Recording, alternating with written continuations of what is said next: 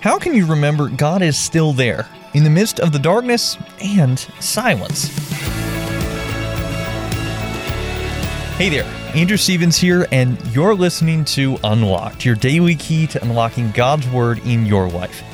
Ever felt like you were in a situation you just couldn't get out of? Well, Andres Lopez, our author today, has a story to share about something like that, one that I definitely related to from some similar circumstances in my own life. I hope you find it as helpful as I did. It's called Darkness, Silence.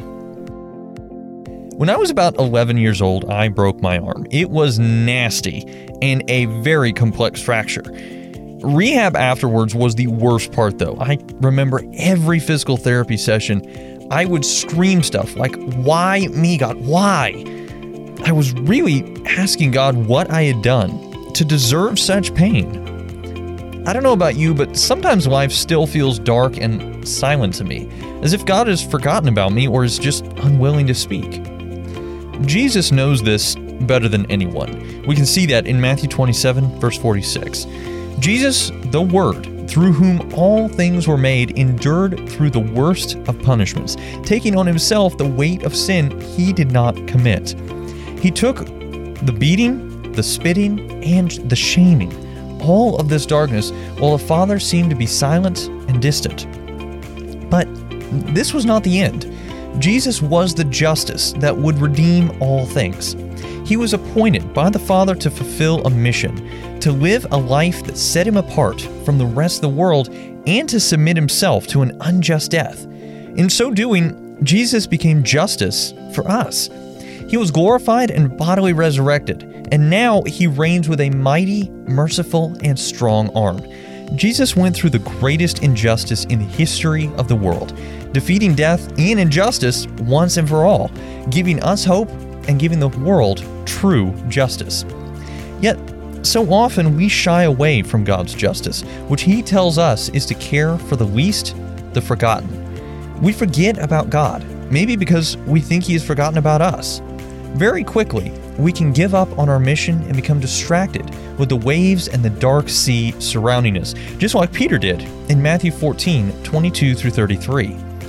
Jesus' resurrection points us to God's justice, even when he seems distant and when all seems dark. But Jesus gives us hope, for he will one day restore all things in our broken world. And even now, he is with us in the midst of our hurts. So let's talk about this. What are some questions going through your mind right now? How can you remember God is still there in the midst of the darkness and silence? When it's hard to approach God in difficult times, who is a mature Christian you can talk to? Now, as you and I can read in Isaiah 51, verse 4, the sovereign Lord has given me his words of wisdom, so that I know how to comfort the weary. Morning by morning, he wakens me and opens my understanding to his will.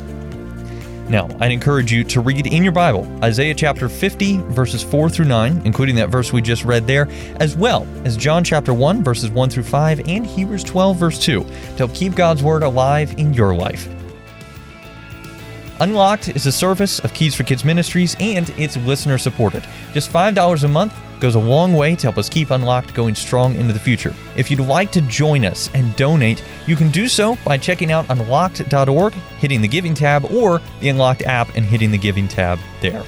Now, be sure to check back tomorrow because Emily is going to give us some words to live by. But until then, I'm Andrew Stevens, encouraging you to live life unlocked, opening the door to God in your life.